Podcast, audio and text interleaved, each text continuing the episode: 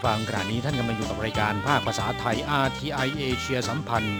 ลำดับต่อไปขอเชิญท่านมาร่วมให้กำลังใจแด่เพื่อนแรงงานไทยที่ประสบปัญหาและความเดือดร้อน ในช่วง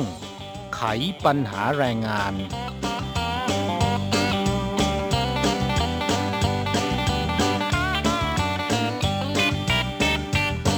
ครับเริ่มต้นรายการก็ประชาสัมพันธ์ให้เพื่อนผู้ฟังได้รับทราบนะครับ เรื่องของโรคอหิวาแอฟริกาในสุกรนะฮะค่ะแม้นว่าเพื่อนแรงงานไทย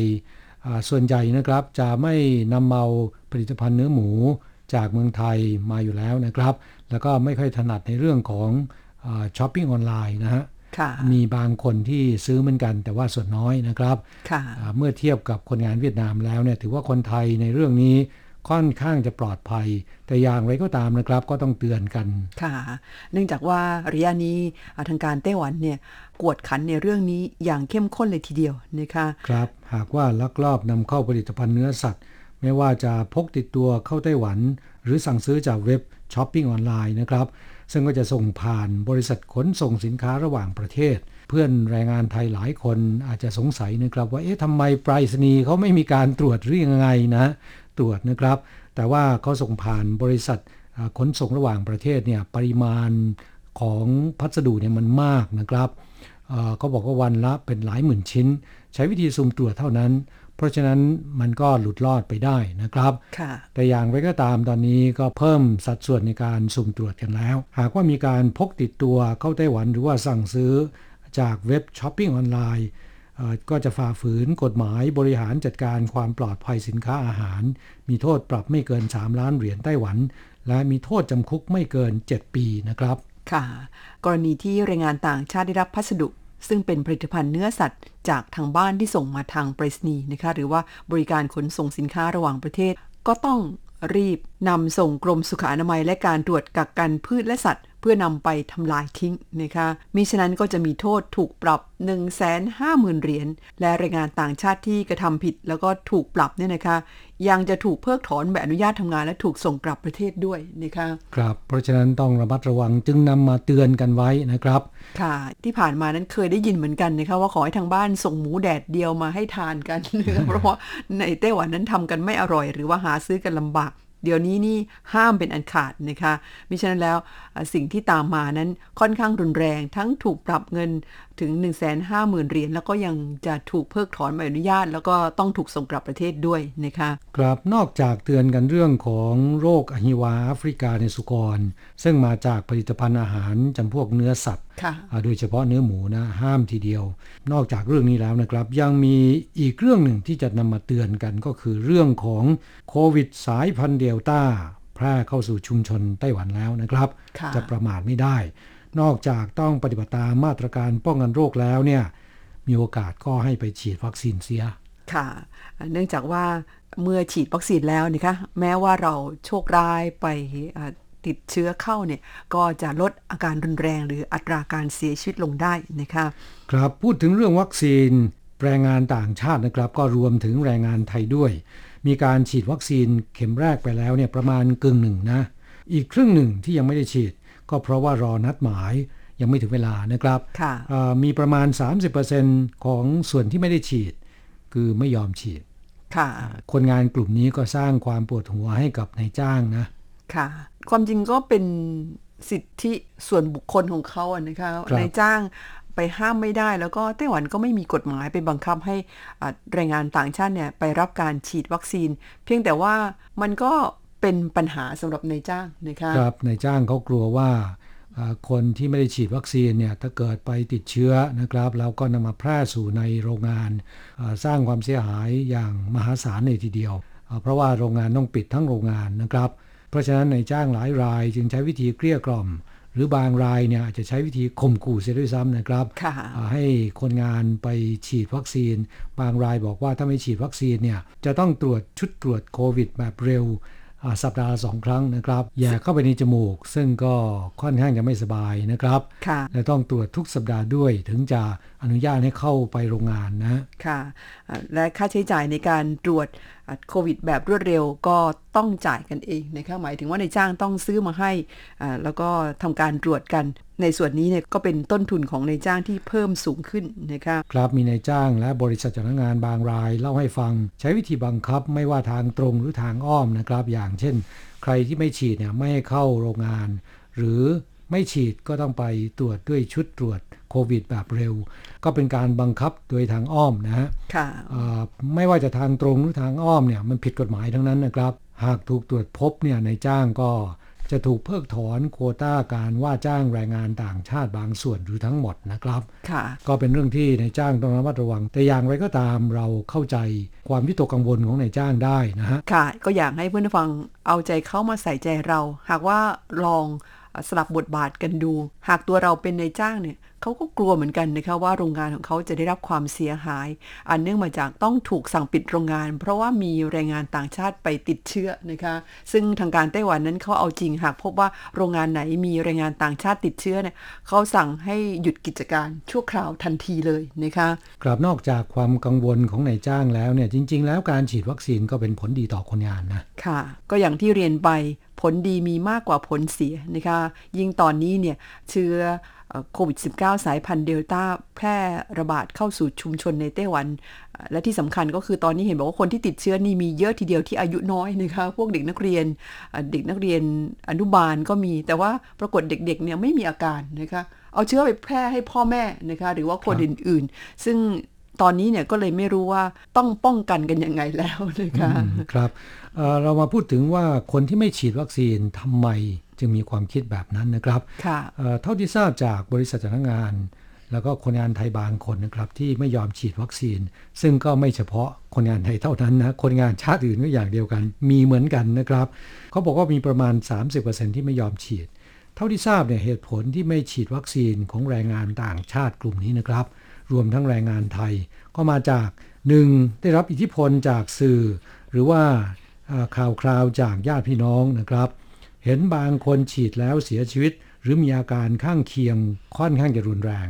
ก็เลยเกิดความกลัวนะฮะค่ะสองมาจากคนงานมีโรคประจำตัว บางคนมีโรคความดันโลหิตสูง โรคตับอักเสบหรือโรคเบาหวานเอ่อกลัวว่าฉีดแล้วเนี่ยจะมีผลข้างเคียงรุนแรงอันตรายนะครับ แต่จริงๆแล้วเนี่ยหมอบอกว่าคนที่มีเอ่อโรคประจำตัวเป็นกลุ่มเสี่ยง ควรจะได้รับการฉีดอย่างยิ่งนะครับค่ะและการไปฉีดวัคซีนเนี่ยเจ้าหน้าที่พยาบาลเขาจะให้กรอกแบบสอบถาม ว่าเรามีโรคประจำตัวอะไรไหมก็ให้บอกไปตามตรงนะครับ แพทย์ก็จะประเมินว่ามีปัญหาหรือไม่ เพราะฉะนั้นจึงไม่ต้องกลัวนะ ค่ะ จริงๆแล้วอัตราการเสียชีวิต อันเนื่องมาจากรับวัคซีนเข้าไปเนี่ยนะคะ ถือว่าอยู่ในสัดส่วนที่ต่ำมากถ้าเทียบกับจำนวนคนที่รับการฉีดวัคซีนไปแล้วนะคะ เพราะฉะนั้นก็ขอให้เพื่อนผู้ฟังสบายใจได้ แล้วก็บางคนที่ตอนนี้ยังไม่กล้าฉีดเนี่ยก็อยากให้ไปรับการฉีดวัคซีนกันนะคะทีนี้มาถึงว่าวัคซีนเนี่ยจะฉีดวัคซีนอะไรดีนะคะ อย่างที่เมืองไทยก็ทะเลาะกันมากเรื่องของ ชนิดของวัคซีนนะคะ อันนั้นดี อันนั้นเทพ อันนั้นไม่ดีอะไรทั้งนองนี้นะคะสำหรับในไต้หวันเองนั้นก็ไม่ได้มีการด้อยค่าวัคซีนชนิดไหนนะคะ คือเขาครับไม่ได้พูดกันชัดเจนขนาดนั้น เพราะว่าวัคซีนที่มาจากต่างประเทศเนี่ย คนไต้หวันก็ไปฉีดกัน ขอให้มีมาเหอะเขาก็ไปฉีดกันนะคะ โดยในปัจจุบันรัฐบาลไต้หวันอะสั่งจองแล้วก็ได้รับการส่งมอบวัคซีนมาแล้วอะ รวมทั้งได้รับบริจาคมาแล้วเนี่ยสี่ชนิดด้วยกันนะคะอันดับแรกก็คือวัคซีนแอสตราเซเนกานะคะอันนี้สั่งซื้อมากที่สุดแล้วก็ได้รับมากที่สุด รองลงมาคือวัคซีนโมเดอร์นาจากสหรัฐอเมริกา ซึ่งเป็นวัคซีนชนิด mRNA ตามมาด้วยวัคซีนไฟเซอร์นะคะซึ่งในช่วงเดือนกันยายนนี้ทยอยอาส่งมอบให้ไต้หวันแล้วเนี่ยเขาสั่งซื้อไป 15 ล้านโดส สุดท้ายก็คือวัคซีนเกาตวนหรือวัคซีน MVC นะคะที่ไต้หวันผลิตเอง ในตอนนี้ก็เริ่มมีการฉีดไปแล้ว แต่ว่ายี่ห้อหลังนี้คนฉีดถือว่าน้อยที่สุดนะคะครับผู้คนยังไม่ค่อยมั่นใจนะฮะค่ะสาเหตุที่เป็นเช่นนี้ก็เพราะว่า วัคซีนเกาตวนเนี่ยยังไม่ผ่านการทดลองระยะที่ 2 อย่างครบถ้วน เพราะฉะนั้นจึงไม่มีข้อมูลเกี่ยวกับประสิทธิภาพในการคุ้มครองนะฮะค่ะขณะเดียวกันก็ยังไม่ได้รับการรับรองจากองค์การอนามัยโลกอ่า จุดนี้ก็ทำให้คนไต้หวันจำนวนมากทีเดียวที่ไม่กล้าไปฉีด แต่อย่างไรก็ตามวัคซีนเกาตัวเนี่ยนะครับเป็นวัคซีนประเภทโปรตีนซับยูนิตค่อนข้างจะปลอดภัย เพียงแต่ว่าประสิทธิภาพในการคุ้มครองนั้น ไม่มีข้อมูลในส่วนนี้ก็ทำให้ผู้คนคลางแคลงใจไม่มั่นใจนะครับค่ะ นอกจากนี้นะคะวัคซีนเกาตวนที่ไต้หวันผลิตเอง เนื่องจากยังไม่ได้รับการรับรองจากองค์การอนามัยโลกนะคะเพราะฉะนั้นแม้ว่าคุณฉีดวัคซีนชนิดนี้ครบ 2 เข็มหรือครบโดสแล้วนะคะจะเดินทางกลับเมืองไทย หรือเดินทางไปยังประเทศอื่นๆเนี่ยเขาก็ไม่ถือว่าได้รับการฉีดวัคซีน ซึ่งก็จะไม่ได้รับสิทธิ์เหมือนกับการรับวัคซีนครบโดส จากยี่ห้ออื่นนะคะอย่างเช่นของไทยเนี่ยเอ่อเขาอนุญาตให้นักท่องเที่ยว ชาวต่างชาติที่เดินทางไปท่องเที่ยวตามโครงการภูเก็ตแซนด์บ็อกซ์บ้างละหรือว่าโครงการอื่น ๆ ที่เปิดให้คนต่างชาติเดินทางไปเที่ยวกัน แล้วก็ให้จำกัดอยู่ในเขตพื้นที่นั้นเนี่ยเขาอนุญาตให้คนที่ฉีดวัคซีนครบ 2 เข็มเท่านั้นเข้าประเทศนะคะแต่ต้องเป็นวัคซีนที่ ผ่านการรับรองจากองค์การอนามัยโลก เพราะฉะนั้นคนที่ฉีดวัคซีนเกาตวนเนี่ยก็ไม่ได้รับสิทธิ์เหมือนกับวัคซีนยี่ห้ออื่นนะคะครับ เราทราบว่ามีเพื่อนผู้ฟังเพื่อนแรงงานไทย ในไต้หวันมีจำนวนไม่น้อยนะที่ไปฉีดวัคซีนเกาตวนบางคนฉีดไปเพราะว่ามีความมั่นใจนะฮะของที่ผลิตจากไต้หวันก็มีความมั่นใจ ขณะที่บางคนฉีดไป เพราะว่าไม่รู้ว่าฉีดวัคซีนอะไรในายจ้างหรือบริษัทจ้างงานอ่าพาไปฉีดวัคซีนอะไรก็ฉีดตามนั้นค่ะเอ่อ ความจริงฉีดไปแล้วก็ไม่เป็นไรนะครัคะบเพราะว่าก็ถือเป็นการอ่าคุ้มกันตัวเองได้ในระดับหนึ่งนะคะครับคนที่ไม่ได้ฉีดวัคซีนค่อนข้างจะน่าเป็นห่วงนะฮะเพราะว่าตอนนี้โควิดสายพันธุ์เดลต้าแพร่เข้าสู่ไต้หวัน ซึ่งมีอัตราการแพร่เชื้อที่ไวกว่าสายพันธุ์อัลฟาหรือสายพันธุ์อังกฤษนะครับ การฉีดวัคซีนนั้นเป็นผลดีอย่างไรก็ตามนะครับ ไม่ว่าจะเป็นวัคซีนชนิดไหนก็ตาม ก็มีความเสี่ยงอยู่บ้างนะฮะค่ะและวัคซีนแต่ละชนิด มีประสิทธิภาพในการป้องกันการระบาดที่แตกต่างกันน่าจะเกิดผลข้างเคียงในบางราย แต่อย่างน้อยที่สุดเนี่ยก็สามารถลดอัตราการป่วยรุนแรง และป้องกันการเสียชีวิตได้ อย่างไรก็ตามสิ่งสำคัญที่สุดนะครับ ที่เราอยากจะขอให้เพื่อนแรงงานไทยต้องอปฏิบัติตามนั่นก็คือการรักษาสุขภาพร่างกายให้แข็งแรง รวมถึงการปฏิบัติตามมาตรการป้องกันโรค อย่างเช่นการใส่หน้ากากอนามัยหมั่นล้างมือให้สะอาด และรักษาระยะห่าง เพื่อให้โรคร้ายนี้หายไปในที่สุดนะครับ ค่ะช่วงนี้เราจะพักกันสักครู่หนึ่งนะคะมาฟังเพลงขั้นรายการสักหนึ่งเพลงค่ะ วัคซีนเพื่อคนไทยจากการขับร้องของแอดคาราบาวนะครับ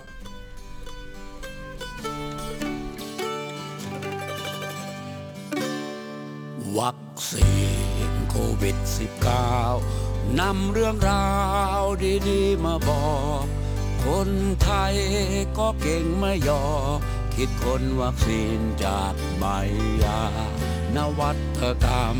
โดยคนไทย จากผู้เชี่ยวชาญสถาบันจุฬาทำเอ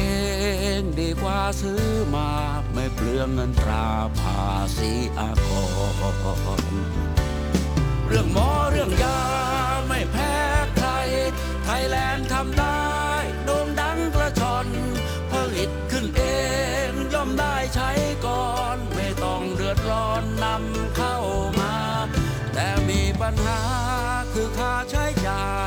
เป็นโจทย์ก้อนใหญ่ ให้แสวงหา มาสร้างวัคซีนเพื่อปวงประชาทรงจิตศรัทธาถึงเวลาร่วมใจ พึ่งตนเองดีที่สุด เราก็มนุษย์พึ่งเขาทำไม วัคซีนจากใบยาไทย คือความภูมิใจไทยทำเอง เข้าถึงเท่าเทียมอย่างยั่งย เภสัชกรของไทยก็เก่ง พวกเราจึงมาอาสาร้องเพลง ขับกล่อมบรรเลงรับบริจาคคนไทยทำได้ วัคซีนโควิด เพื่อช่วยชีวิต500ไม่มาก500ต่อคน ล้านคนบริจาค500ล้านบาทที่ต้องระดม ยิ่งใหญ่ช่วยกันอุ้มโสมเพื่อลูกเพื่อหลานเพื่อโลกกลมๆสิบนิ้วผมขอบคุณครับคนไทย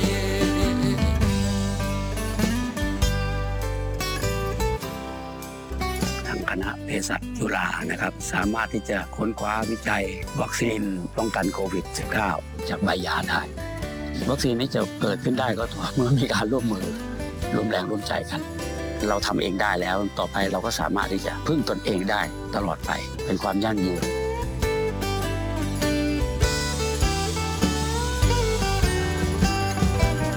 คนไทยทำได้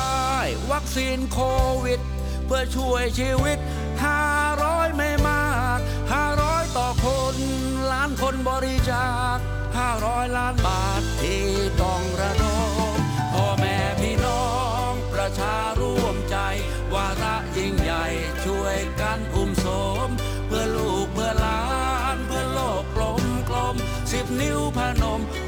คุณครับคนไทยพ่อแม่พี่น้องประชาร่วมใจ วาระยิ่งใหญ่ช่วยกันอุ้มโสม เพื่อลูกเพื่อหลานเพื่อโลกกลมกลมสิบนิ้วพนม ขอบคุณครับคนไทย วัคซีนของคนไทย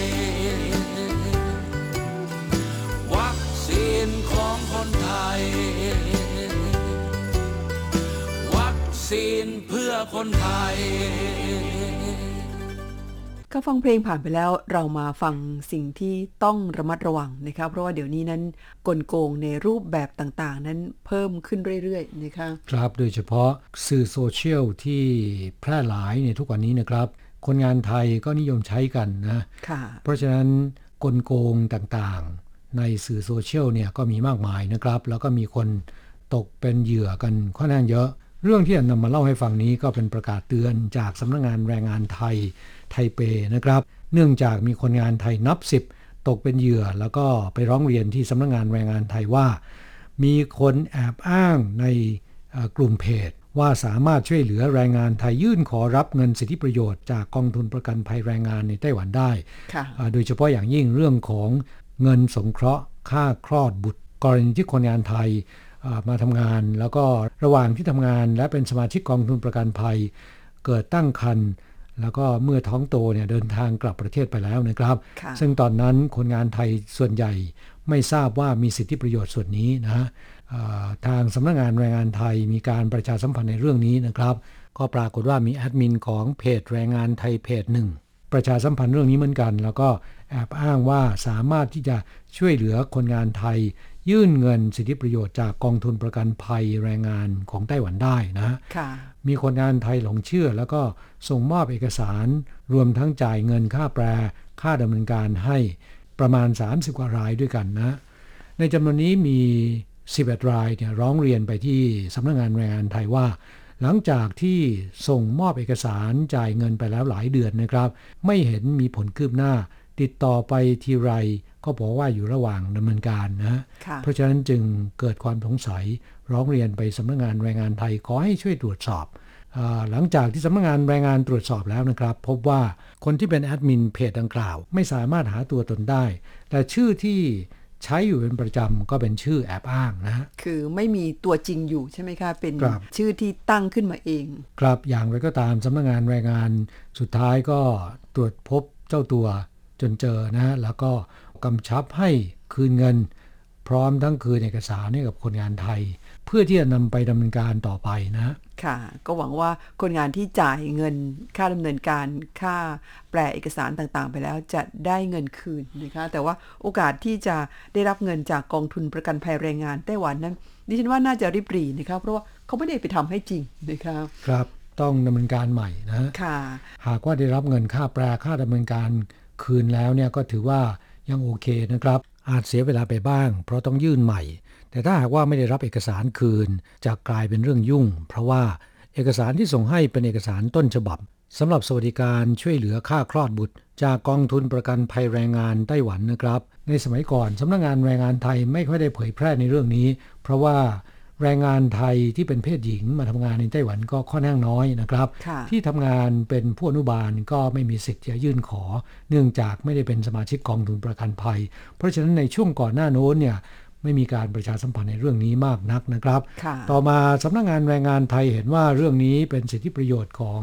อาเพื่อนแรงงานไทย โดยเฉพาะท่านที่เป็นเพศหญิง แล้วก็ตั้งครรภ์ในระหว่างที่เป็นอ่าสมาชิกกองทุนประกันภัยทำงานอยู่ที่ไต้หวันนะครับค่ะว่า ควรที่จะอ่ารับรู้สิทธิประโยชน์ส่วนนี้ เพราะฉะนั้นจึงมีการประชาสัมพันธ์ในเรื่องนี้ ก็ทำให้คนงานไทยได้รับรู้มากขึ้นนะครับค่ะสำหรับแรงงานไทยที่เป็นเพศหญิงแล้วก็มาทำงานที่ไต้หวัน ระหว่างที่ทำงานอยู่ที่ไต้หวันนะครับ แล้วก็เป็นสมาชิกกองทุนประกันภัยตั้งครรภ์นะครับ อย่าลืมว่าท่านมีสิทธิ์ที่จะยื่นของรับเงินสิทธิประโยชน์นะครับ ตามเงื่อนไขข้อใดข้อหนึ่งดังต่อไปนี้ กรณีที่คลอดตามปกตินะครับ เป็นสมาชิกกองทุนครบ 280 วัน ถึงจะยื่นขอได้นะฮะค่ะกรณีที่คลอดก่อนกำหนดต้องเป็นสมาชิกกองทุนครบ 181 วัน ทีนี้คนงานไทยที่ตั้งครรภ์ส่วนใหญ่ก็จะเดินทางกลับประเทศ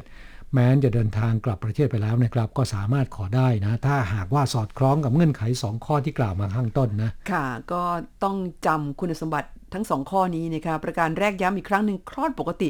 ต้องเป็นสมาชิก กองทุนครบ 280 วัน ถ้าคลอดก่อนกำหนดต้องเป็นสมาชิกกองทุนครบ 181 วัน น้อยกว่านั้นหมดสิทธิ์นะคะครับอายุการเข้ากองทุนครบ 280 วันสำหรับคลอดปกติ และ 181 วันสำหรับคลอดก่อนกำหนด สามารถที่จะนับสะสมอายุการเข้ากองทุนได้ อย่างเช่นว่าเคยมาทำงานที่ไต้หวันครั้งแรกแล้ว แล้วก็มาครั้งที่ 2 แม้นจะไม่ถึง 280 วัน สามารถนำมารวมกันได้นะครับ หากว่าใครที่มีเงื่อนไขตรงตาม 2 ข้อที่กล่าวมาข้างต้นนะครับ แม้นจะเดินทางกลับประเทศไทยไปแล้วคลอดบุตรที่ประเทศไทยก็สามารถจะขอเงินจากกองทุนประกันภัยแรงงานของไต้หวันได้ จะได้ 2 เดือนของเงินเดือนที่เอาประกัน ก็ถือเป็นเงินก้อนหนึ่งนะคะอย่างไรก็ดีในเรื่องของการยื่นขอเนี่ยยังค่อนข้างจะซับซ้อนนิดหนึ่งนะคะด้วยเหตุนี้เองจึงมีหลายคนทีเดียว ถ้าหากว่าใครมาบอกว่าจะช่วยดำเนินการให้เนี่ยรู้สึกว่าทุกคนจะอยากให้คนอื่นช่วยทำให้นะคะครับครับก่อนอื่น แรงงานหญิงไทยที่ทำงานอยู่ที่ไต้หวันนะครับ แล้วก็ตั้งท้อง และจะเดินทางกลับประเทศไทย อันดับแรกเลยให้ไปฝากคันกับคลินิก สูตินารีเวชก่อนนะค่ะค่ะหรือภาษาจีนเรียกว่าฟู่ฉันเคอนะคะเมื่อคุณไปที่คลินิกแห่งนี้หมอก็จะตรวจคันให้นะคะก็ขอให้หมอออกใบวินิจฉัยให้ว่า ขณะนี้คุณตั้งครรภ์ได้กี่เดือนแล้วนะคะครับใบนี้มีความสำคัญนะครับค่ะเก็บไว้ให้ดีก่อนจะเดินทางกลับประเทศนะครับ เพราะว่าหลายคนอ่าตั้งครรภ์ในไต้หวันแล้วเนี่ยอยากจะไปคลอดที่เมืองไทย เพราะว่าในระหว่างที่ท้องโตขึ้นเรื่อยๆเนี่ยนะครับอ่า ไม่มีใครดูแลนะฮะค่ะอาจจะทำงานไม่ได้ ซึ่งก็จะมีปัญหา เพราะฉะนั้นก็ขอเดินทางกลับ แต่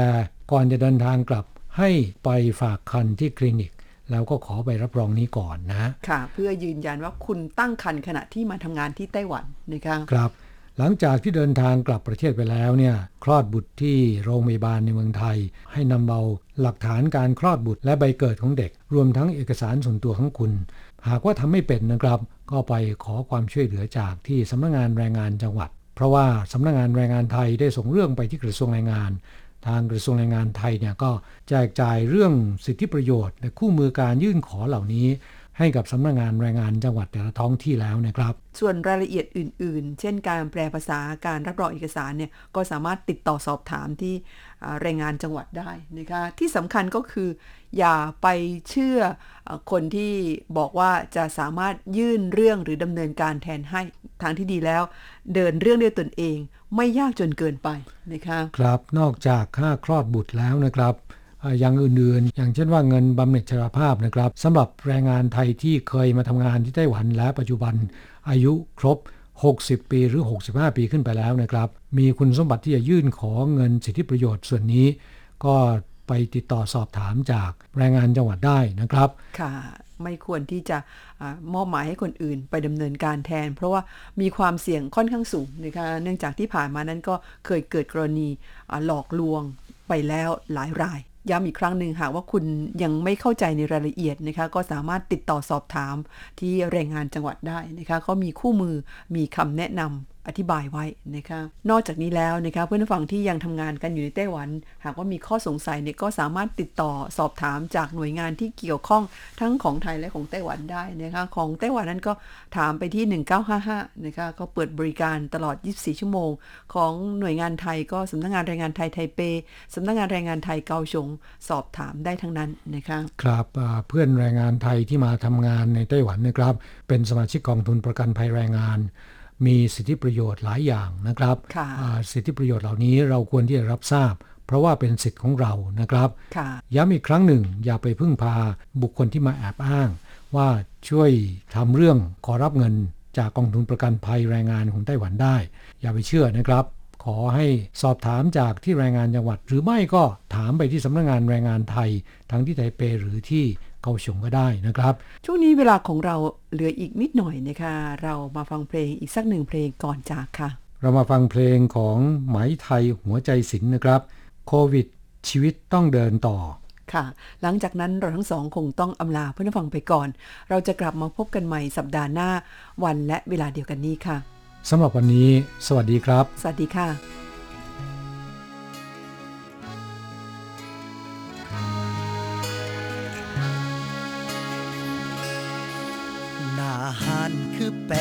จังปาง มันเกิดอีหยังกับชาวมอละอำหน้าเวทีในตอนคำคำคือมีแต่คนปิดหน้าจนว่าได้ข่าวว่ามีโรคร้ายมันอันตรายหนักหนาโควิด -19 มันลอยเข้ามาบ่บอกกล่าว สุ่มเฮาหมอลำ หยุดงาน แต่ชีวิตยังเดินต่อไปนี่สินภาระมากมายก็เฮามันคนหาเศร้ากินคำ ทางเดียวที่พอทำได้ คือกำลังใจที่งดงามฝากเพลงเงาเงาให้ชาวหมอลำเฮาต้องสู้ ดูแลตัวเองให้ดี โอ้โอ้โอละนอโอ้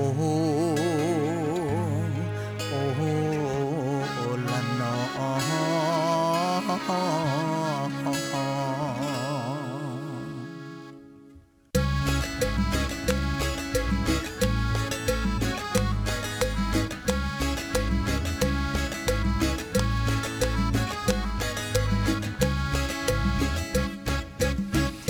รษาลาพระเจ้าเฮาจังพอกัน เฮายังฮักเฮายังมันเด้อพี่น้องเอ้ย ให้โควิด19มันได้ผ่านเลย โอ้พี่น้องเฮา ได้แต่หวังว่ามืออื่นเมื่อเฮาตื่นมาคงสิพอทองฟ้าที่มันสดใส เมื่อโควิด19มันได้หายไปเฮามาจวดกันไม่อยู่หนาหานหมอลำเฮามาจวดกันไหมเธออยู่หนาหานหมอลำเฮามาจวดกันไหม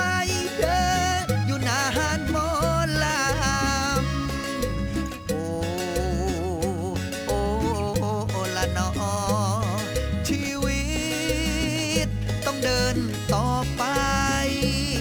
ชีวิตต้องเดินต่อไป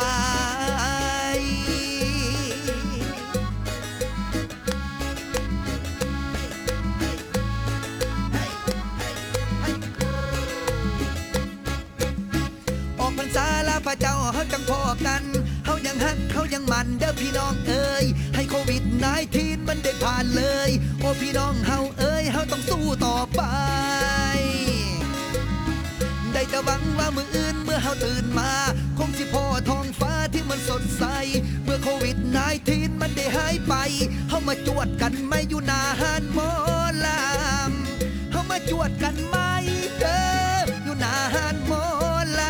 ำเฮามาจวดกันไม่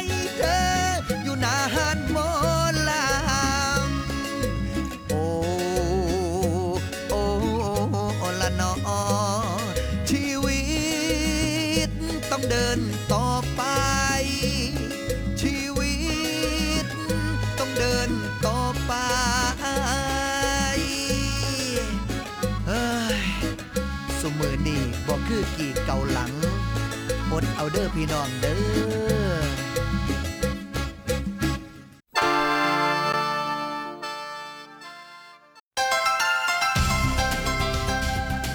以上节目是由劳动部劳动力发展署委托制播，中央广播电台制作的泰语节目。